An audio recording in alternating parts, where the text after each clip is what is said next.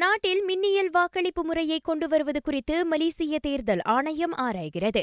வாக்காளர்களின் கடமைகளில் தலையிடாமல் ஒரு ஜனநாயக முறையை நடைமுறைப்படுத்துவதற்கான வாய்ப்பை வழங்க இம்முறையை செயல்படுத்துவது மிக முக்கியம் என பிரதமர் துறை அமைச்சர் டத்தோஸ்ரீ டாக்டர் ஒன் ஜுனைடி தொங்கு ஜஃபார் குறிப்பிட்டார். வெளிப்புறங்களில் இருப்பவர்கள் உதாரணத்திற்கு தீபகற்பத்தில் இருக்கும் சபா மற்றும் சரவாக் மாநில மக்கள் இங்கிருந்தபடியே வாக்களிக்கவும் இம்முறை உதவியாக இருக்கும் என அவர் குறிப்பிட்டார். நாடு முழுவதும் நேற்று கோவிட் நைன்டீன் சம்பவங்களின் எண்ணிக்கை நாலாயிரத்துக்கும் கீழ் குறைந்திருந்தது. இதற்கு முன் தொடர்ச்சியாக இரு நாட்களாக ஐயாயிரத்துக்கும் மேற்பட்ட சம்பவங்கள் பதிவான நேற்று மூவாயிரத்து தொள்ளாயிரத்து முப்பத்தாறு சம்பவங்கள் உறுதிப்படுத்தப்பட்டன.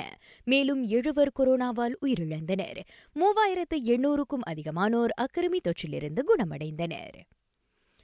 இவ்வேளையில் நாடு முழுவதும் கடந்த வாரம் பதிவான கொரோனா சம்பவங்களின் எண்ணிக்கை இருபத்தாறாயிரத்து முன்னூற்று ஐம்பத்தைந்தாக உயர்ந்துள்ளது. அது முந்தைய வாரத்தை காட்டிலும் இருபத்து மூன்று புள்ளி நான்கு விழுக்காடு அதிகம் என சுகாதார தலைமை இயக்குநர் தெரிவித்தார். கடந்த வாரம் அத்தொற்றால் மருத்துவமனையில் அனுமதிக்கப்பட்டோரின் எண்ணிக்கை முப்பத்து மூன்று விழுக்காடாக அதிகரித்ததாக அவர் சொன்னார். உணவகங்களில் புகைப்பிடிக்க விதிக்கப்பட்ட தடை மீதான விழிப்புணர்வு மக்களிடையே இன்னும் திருப்தி அளிக்கக்கூடிய வகையில் இல்லை. ஜோஹரில் நேற்று மட்டும் உணவகங்களில் புகைப்பிடிக்க விதிக்கப்பட்ட தடை தொடர்பில் அறுபத்தி இரண்டு எச்சரிக்கை அறிவிக்கைகள் வெளியிடப்பட்டதை சுட்டிக்காட்டி அம்மாநில சுகாதாரத்துறை இயக்குநர் அவ்வாறு தெரிவித்துள்ளார். அத்தடை குறித்த விழிப்புணர்வை அதிகப்படுத்த தமது தரப்பு உரிய நடவடிக்கைகளை எடுத்து வருவதாக அவர் சொன்னார்.